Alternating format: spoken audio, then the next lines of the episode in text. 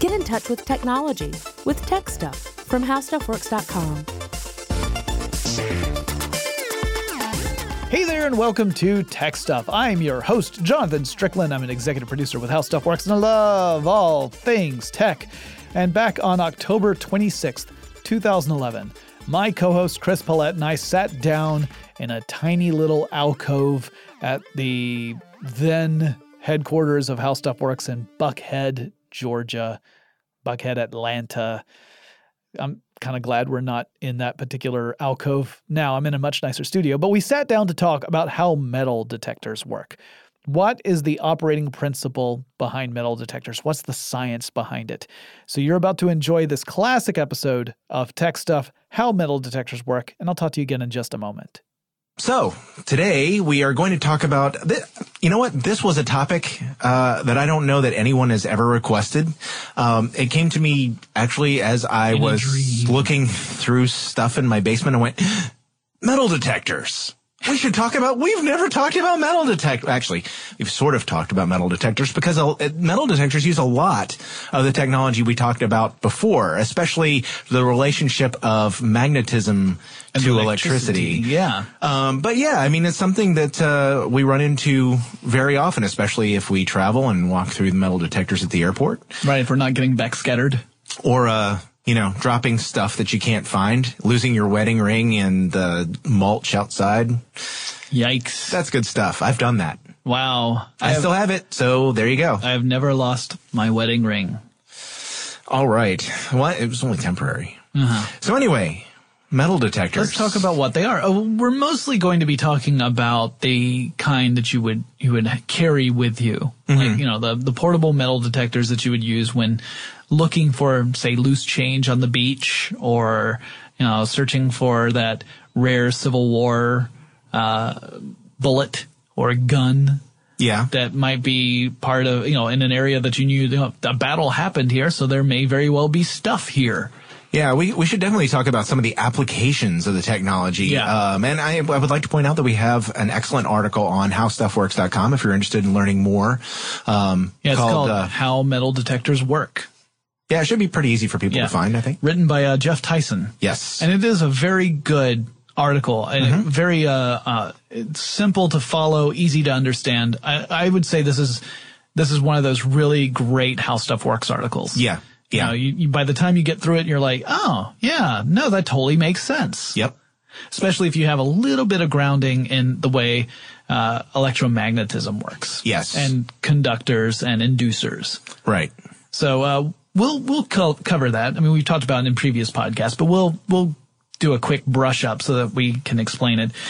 So you want to let's talk about the Jeff does a great job at breaking down what the typical portable metal detector, the four main parts of one, what they would be. Yeah, I mean, if you've ever seen people walking around with a metal detector, you sort of know what they look like. They have a roundish part that's used close to the ground. Right. That's called the coil. Yep. Then you have coil. Yes, and then you have the stabilizer, which is the part that you actually hold on to, that holds onto your arm, that you see under your arm. Because, you know, frankly, having used a metal detector, it's not the lightest thing. Right. On the ground. This helps distribute the weight somewhat so that you don't feel like you're carrying around a, you know, 10-pound brick the whole time. Because without that, then you would get very tired very quickly. Yeah. And the aforementioned 10-pound brick, which probably isn't 10 pounds, but it certainly can feel that way after a while. That's the control box. Yeah.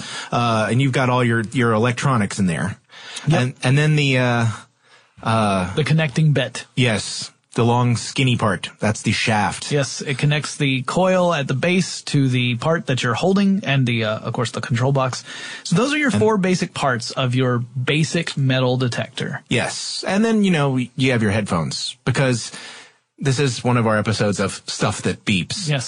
Stuff What Beeps. And it does, in fact, beep. Yeah. There's usually some sort of audible alert that you have, in fact, detected metal. Mm-hmm. Yeah, now more sophisticated metal detectors will tell you a lot more, often with, sometimes with an audible tone, but also with a visual, some kind of visual analysis. Right. But we can get into that too in a minute. So there are three main types of metal detectors. The ones that work. Three main approaches to metal detection, let's say. Mm-hmm. There's the very low frequency, which is probably the most popular or the most common type of metal detector, at least for the portable metal detectors. When we get into this, you'll see that each of these different types has its own strengths and weaknesses. Yeah. And you might say, well, the VLF detector sounds great. Why would you use the others? We'll get into that. Yeah. The other two are pulse induction. Yep. And beat frequency oscillation. Yeah. I knew a beat frequency oscillator once. He was awesome. Yeah. Anyway. No way, I think I'm doing something else, I guess. That's the beat boxer frequency oscillator. Yeah, the VLF metal detector is the type that I have. Okay.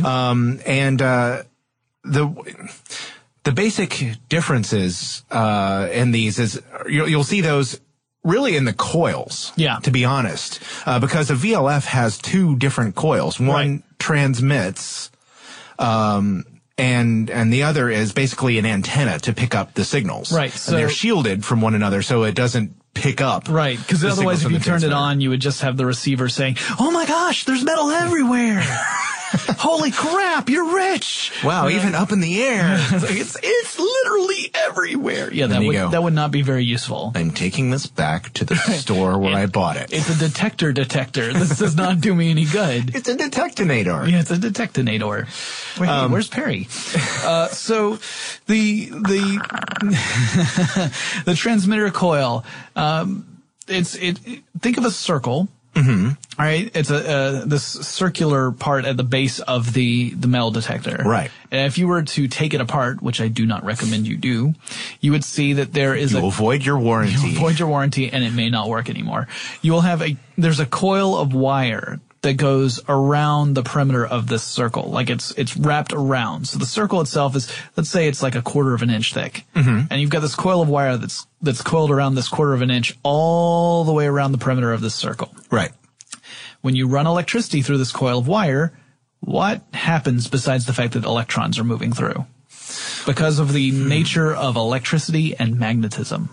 Well, when you run electricity around a coil like that, it generates a magnetic field. That's right. It does generate a magnetic field.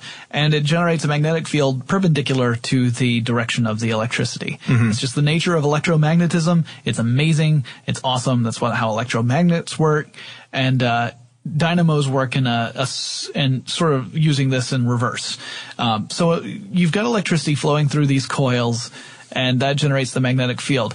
Well, the electricity doesn't just flow in one direction. No, it goes back and forth. It alternates. Yeah. Very, very, very fast. Almost as fast as I waffle back and forth on what I want to eat for lunch. And that means that the magnetic field also alternates. The direction of the magnetic field changes.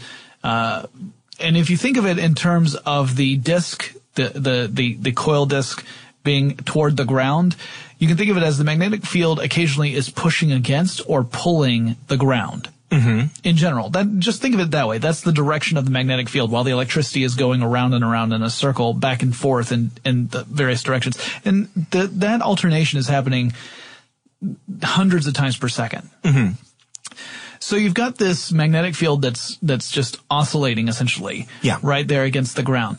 When it comes to contact with something that is metal, well, the metal will start to that magnetic field will cause a weaker magnetic field to generate around the metal object. Yeah, it basically induces a magnetic field in a metal object in the ground. So let's say you drop a screw.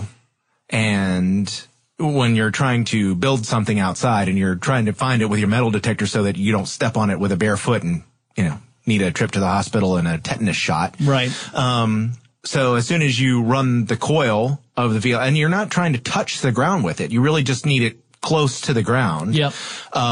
it will find the screw. The screw will basically start inducing a, the metal detector will generate a field, and that will cause the screw to generate its own. Yeah, a weaker magnetic field. Oh, yeah, yeah, considerably weaker. But it will, the metal detector, the antenna coil inside the transmitter coil will say, oh, look, there's something right there that is generating a magnetic field. It's right here. Chris and I have a lot more interesting things to say about metal detectors, but first let's take a quick break to thank our sponsor.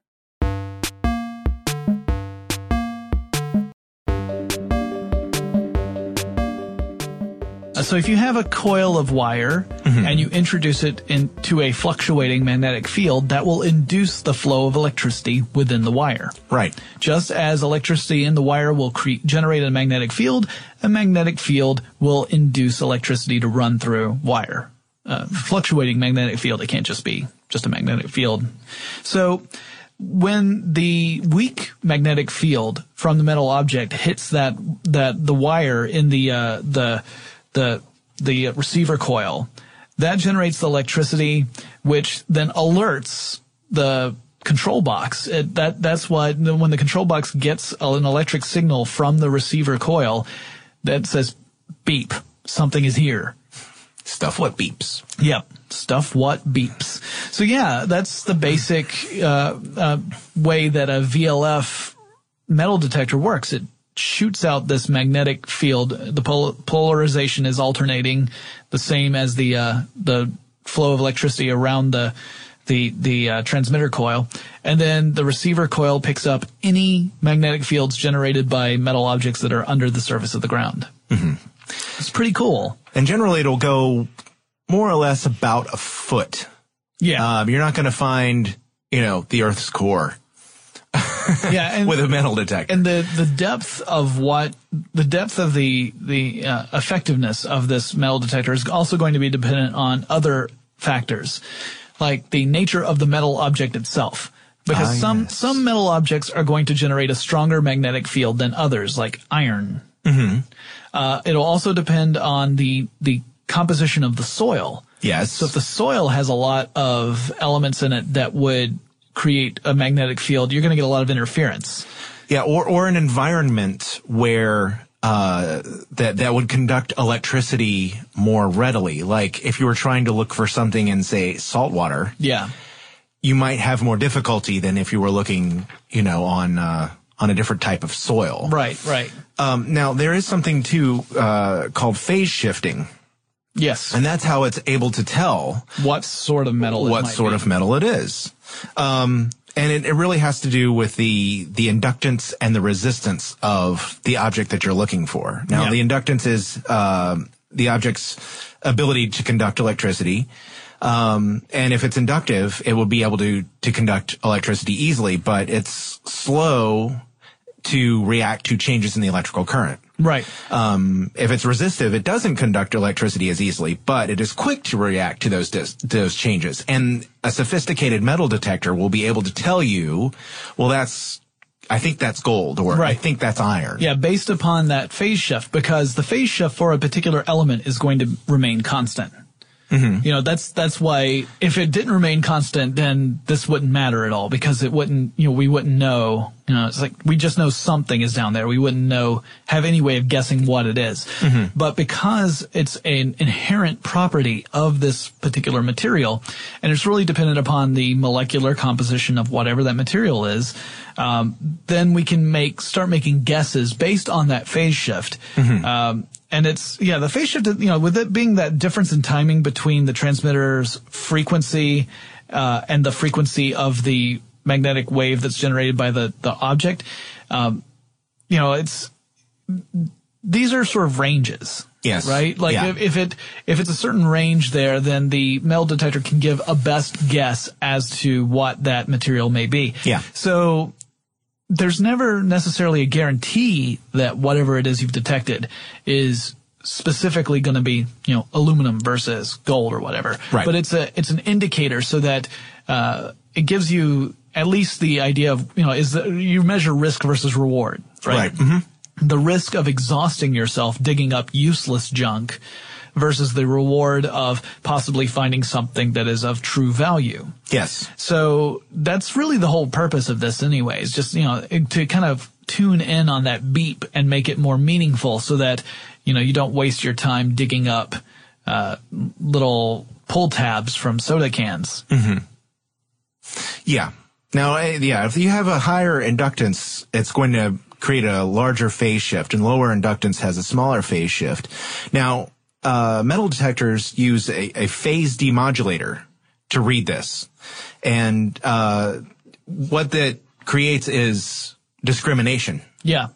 Yeah. I know it's terrible, but. Yeah. Oh, no, not that kind of. Within metal detectors, it's okay. Yeah, because the thing is, a good metal detector will allow you to filter out stuff that you don't want. Right. Because the metal detector, if you set it at a certain setting and say, you know, I'm really looking for metals that fall within this range. Yeah, perhaps gold. I've actually seen metal detector booths, and they'll have like this giant jar of class rings that people have lost. Oh, nice. Which is sort of a, you know, reminder that, you know, hey, you can find stuff if you just take your metal. Of course, people look at you funny. Yeah. But yeah, that way, let's say that you're out there looking for something specific. You can, you know, some metal detectors have settings where you can tell the metal detector to ignore anything outside of a particular range of frequencies. Mm-hmm. So in other words, you might say, I'm only interested in finding silver, let's mm-hmm. say. So what I'll do is I'll set my metal detector so that it'll only, activate. It'll only alert me if something that generates a magnetic frequency similar to that of silver is encountered by the metal detector. So in other words, what you might pass over a gold deposit and nothing happens. Right. But as soon as you go over that silver $50, ba-ding, and then you dig it up and you like, hey, look, I'm rich. And meanwhile, the gold guy behind you is like, ha ha, sucker. Well, that can be called notching. Yes. Basically, you set it for if you imagine a scale, you know, one notch on that scale. Or some of the more sophisticated metal detectors will allow you to set more than one notch. Right. So that way you could look for both silver and gold, and you'd say, ha ha, Mr. Smarty Gold Pants. Now that's the VLF, the pulse induction metal detector. It's a little bit different. Yeah, it uses only a single coil, or it can use multiple coils working at the same time. Yeah, but these are coils that don't have that shielding. It's not like you have a transmitter coil and then a receiver coil. Right. And all of these coils are generating very quick bursts of electricity, which of course creates a very sharp magnetic wave. Mm-hmm. And so it's just a really quick spike. And then what will happen is that magnetic wave, if it encounters a metal object, again, that metal object will generate its own magnetic wave, and the metal detector will pick up on that. And it's kind of like an echo, right? It's kind of like an echo, right? Thank you. So if you think about it that way, it's like sending out a signal and waiting for something to bounce back. Yeah, but it's very fast. I mean, the average is about 100 pulses per second. Yeah. Which is, fairly rapid. Pretty quick. And then you're looking for the reflected pulse. Yes. Which is what the object that is under the ground or wherever, that's the pulse that it generates in response to the one that came from the metal detector. Yeah. Now it uses these types of metal detectors use a sampling circuit, basically trying to determine whether it's actually metal that you're finding or something else, some other type of magnetic field that is interfering with the signal. And it's basically judging that based on the amount of time it takes to reflect. Right. Yeah, that's another thing that we should point out is that metal detectors can encounter lots of different kinds of interference. Sure. Not just the composition of the soil, but let's say that you happen to cross over where an electrical cable has been buried. Mm-hmm. That could cause a problem. Your metal detector might think that, hey, look, there's gold in them thar hills, and truth, you've hit the mother load. Yeah, and truth, what you've hit is the power line, which you don't want to dig that up. No, it could result in everything from death, which is in the metal detection biz we call a bad thing. Yes, or it could result in, or it could result in an entire region losing electricity, that's also a bad thing. Yeah, that's a very good point. I mean, these metal detectors are not only incredibly useful, they can be a lot of fun. A lot of hobbyists love them. Yeah. But you do have to be very, very careful. And it's good to know the territory, to quote a certain musical. Nice. But yeah, I mean, you need to know the territory. You got to know where you're digging, because you really could get hurt. Hey guys, it's Jonathan from the present day butting in here. I was just wanted to talk to you for a second because my ad detector is going off. Looks like we got a sponsor read.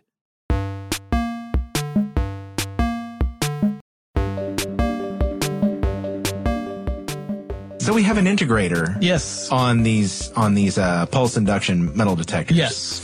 And that's reading the signals from the sampling circuit and converting them to DC. Right. That's direct current. Yeah, I was going to say, not the District of Columbia. Yeah, not a comic book publisher either. And that's feeding into the audio circuit, and that is what beeps. Yeah, that's the stuff what beeps for the pulse indicator. The thing is, these are very good at detecting metal, but they're not very good at discriminating between different types of metal. Right. So you're not going to get the level of precision that you would get with a VLF metal detector. Right. But also you got to remember that these different types of detectors, while some of them may work in conditions that others do not, there's also a price range here as well. Oh, yes. Yes. Now, yeah, the beat frequency oscillator metal detectors can be fairly affordable. Yes. They also use two coils, but one is in the search head and the other one is actually in the control box. Yep. They're connected to an oscillator that is pulsing many times per second, thousands of times per second, and the frequency of the one that's inside the control box and the one that's inside the actual detector are slightly offset. They're not in sync. Mm-hmm.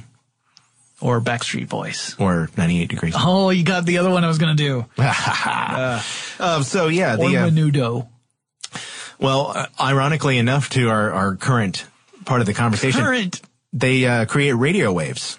Yes, and then the receiver in the control box picks that up and plays tones to let you know when you're coming into range of metal. Right, because what's happening is that when the metal encounters this electromagnetic field, that is going to alter that radio wave. And so what you're really listening for are changes in the sound that you're hearing. The change in the sound indicates that you have encountered something that is generating this magnetic field because of the one you're generating. They know what they're going through. So yeah, I mean, detectors killed the radio star. But these like I said, these are a lot cheaper to manufacture, and therefore, if you are interested in getting your feet wet in the metal detector thing as a hobby, you might consider this, but they're far less accurate as far in terms of being able to give you any kind of discrimination or any real control. They actually use, these are the types of metal detectors that the handheld detectors that they use at the airport. Right. If you walk through the scanner and then that's the type they use in the wand, because they don't really need to know whether it's gold or iron. They just need to know. Want to know what it is that you've got. Now, once something beeps, then they can say, all right, well, let's see what that is. They don't, necessarily need to know immediately. Right. And the metal detectors, the frames at the airport, they work on essentially the same principles we've talked about here. Yeah. They're generating electromagnetic fields, which of course has brought up some concerns with people who may have devices like medical devices that could react to electromagnetic fields. That's why you'll occasionally hear about folks like that having to go through like a pat-down security as opposed to a metal detector, just because of the concern that it could interfere with a medical device. Right. Now, with all of these, what you're going to find depends on the type of metal detector, the type of metal that you're looking for, about how big it is, the kind of makeup of the soil, any kind of interference from other objects, and the halo, which is basically, if you have a piece of metal in the soil, it's going to read a little bit differently. It's going to register as larger than it actually is. Yeah, it's one of those interesting things. Yeah, I could see your halo. Yeah, I was trying so hard not to go into that. We've done so many song references in this podcast. It's crazy. This might be our most intense. The funny thing is, number of references per minute. Other than the first one, none of them have been metal. That's true. That's true. But yeah, no, that it is really, the halo effect is really an interesting thing. It's just the fact that certain kinds of metal objects can actually increase the conductivity of the soil that's around them. And the longer that those particular objects have been in the ground, the greater that conductivity change can be. So then, yeah, you might be like, hey, there's a Sherman tank down there or something. And it just turns out that there's another object that's been down there and has affected the conductivity of the soil. But it's pretty phenomenal. If you have a Sherman tank buried in your backyard, please give me a call. I'm interested to see that. Well, not anymore. Yeah. I mean, well, you think about it. It makes sense. If you have, let's say the aforementioned screw and it's been there for a couple years. Yeah. It's, let's say, iron. Yeah. And it's beginning to rust. It's beginning to disintegrate and, you know. It can change the conductivity. Sure. Depending on it also depends on seeping into the soil. It's rained and, yeah. Yeah, it really depends upon the composition of the soil itself as well. Yep. So yeah, if there's a lot of iron content in the soil, that's going to cause some issues when you're doing metal detection. You know, you're going to get a lot of interference, and you just have to factor that in. Doesn't mean that the metal detector is going to be useless. It just means that you have to kind of adjust your expectations and listen for bigger changes in the soil content, and kind of ignore the noise. Separate the signal from the noise. Yeah, I would argue that it probably takes some personal discrimination too. You really need to get out there and practice if you're going to start doing metal detecting as a hobby, and maybe even trying it with things that you know what they are. You know, some coins, a ring, a screwdriver. You know, something that hammers. You know, Sherman tanks. Stuff that you just, you know, tend to run across in your general area. Well, you know, you never know what you're going to find when you're out in a field somewhere. Yeah. And if you can identify what they are, you can get a sense of what different metals sound like, get a feel for how your metal detector works. Yeah, how sensitive it is. Yeah, it can be a lot of fun to, as you were talking about before, like going to battlefields. Of course, I imagine probably all the major battlefields have been picked pretty clean this point. You would think, but it's amazing what you can stumble across. I mean, it's one of those things where it may require a phenomenal amount of luck. Sure. In my experience, there's no such thing as luck. But it may require a phenomenal series of coincidences in order for you to stumble across the right section to find something significant. But really, you never know. I mean, it's amazing to me how something that you would think, oh, well, this has got so much traffic, there's no way there's anything of significance can be found there. And yet, like 5 years later, you'll find that the find of the century. Like, oh, yeah. How'd that happen? Well, yeah. And you don't know what's around in places that, might be of value. I mean, again, people find. I'm still searching for Blackbeard's treasure. All kinds of stuff out. Every time I go to the Carolinas. Out in normal places Maybe I should actually go to the everyday beach instead of Finland. That's probably part of the problem. Yeah. But, you know, Charleston is so nice. I just like to, spend some time there. And yeah, people even use them for prospecting. Oh, yeah. You know, and for coin shooting. Now, if you do want to use your metal detector for prospecting, there are some things you need to remember. First, you have to grow a beard of at least a foot in length, and it needs to be gray and grizzly.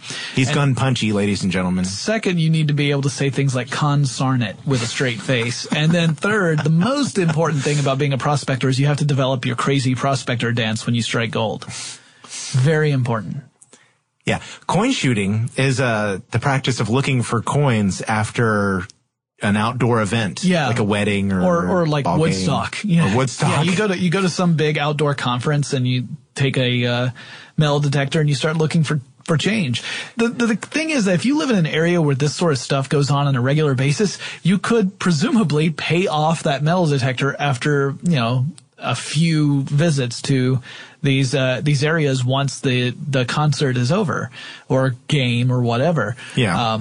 You know, and because we're usually talking about change, you know, some nickels or dimes or quarters or whatever whatever money you use, because I know it's not all just United States folks. Euros, loonies. Euros. Well, if you find euros, you're rich, because I think a euro is equivalent to like $17 at this point. That's a gross exaggeration. But the point being that, you know, yeah, you could conceivably pay off your metal detector's costs after a few visits, you know? Mm-hmm. But although a lot of people just enjoy this as a hobby, like it's a way to get outside. You're enjoying time outdoors, and you're finding stuff which just brings you a level of satisfaction, right? Yeah. I mean, it's that whole treasure hunting aspect. You know, when we discover something, there's an element of satisfaction there that you can't put a monetary value on. Woohoo! Yeah. You know, you're just like, hey, look, I found some money. Woo! And yeah, there's an enjoyment level there that goes beyond, oh, and it's worth, 75 cents. Yes. Although the 75 cents is always nice to have.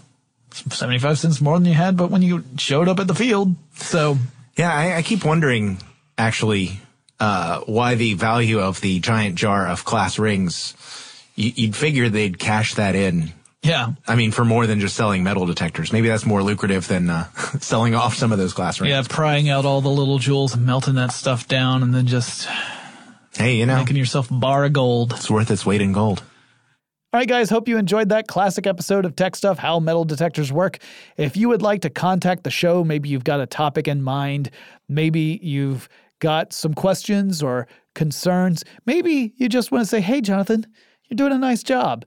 Well, go to our website. That's techstuffpodcast.com. There you're going to find all the different ways you can contact me or the show. You'll also find links to our merchandise store. And remember, every purchase you make goes to help the show and more. So go check that out. We're really proud of it. Tari's been working hard on that website for a while, so I know she's very excited that you guys are going to get a chance to interact on it. She's just given me a big smile. She's dancing. Look at her go. Gosh, Tari. Wow. She just did the floss. Now she's doing the hand jive. It's amazing. Thanks, Tari. Well, guys, that's all for me. I'll talk to you again really soon.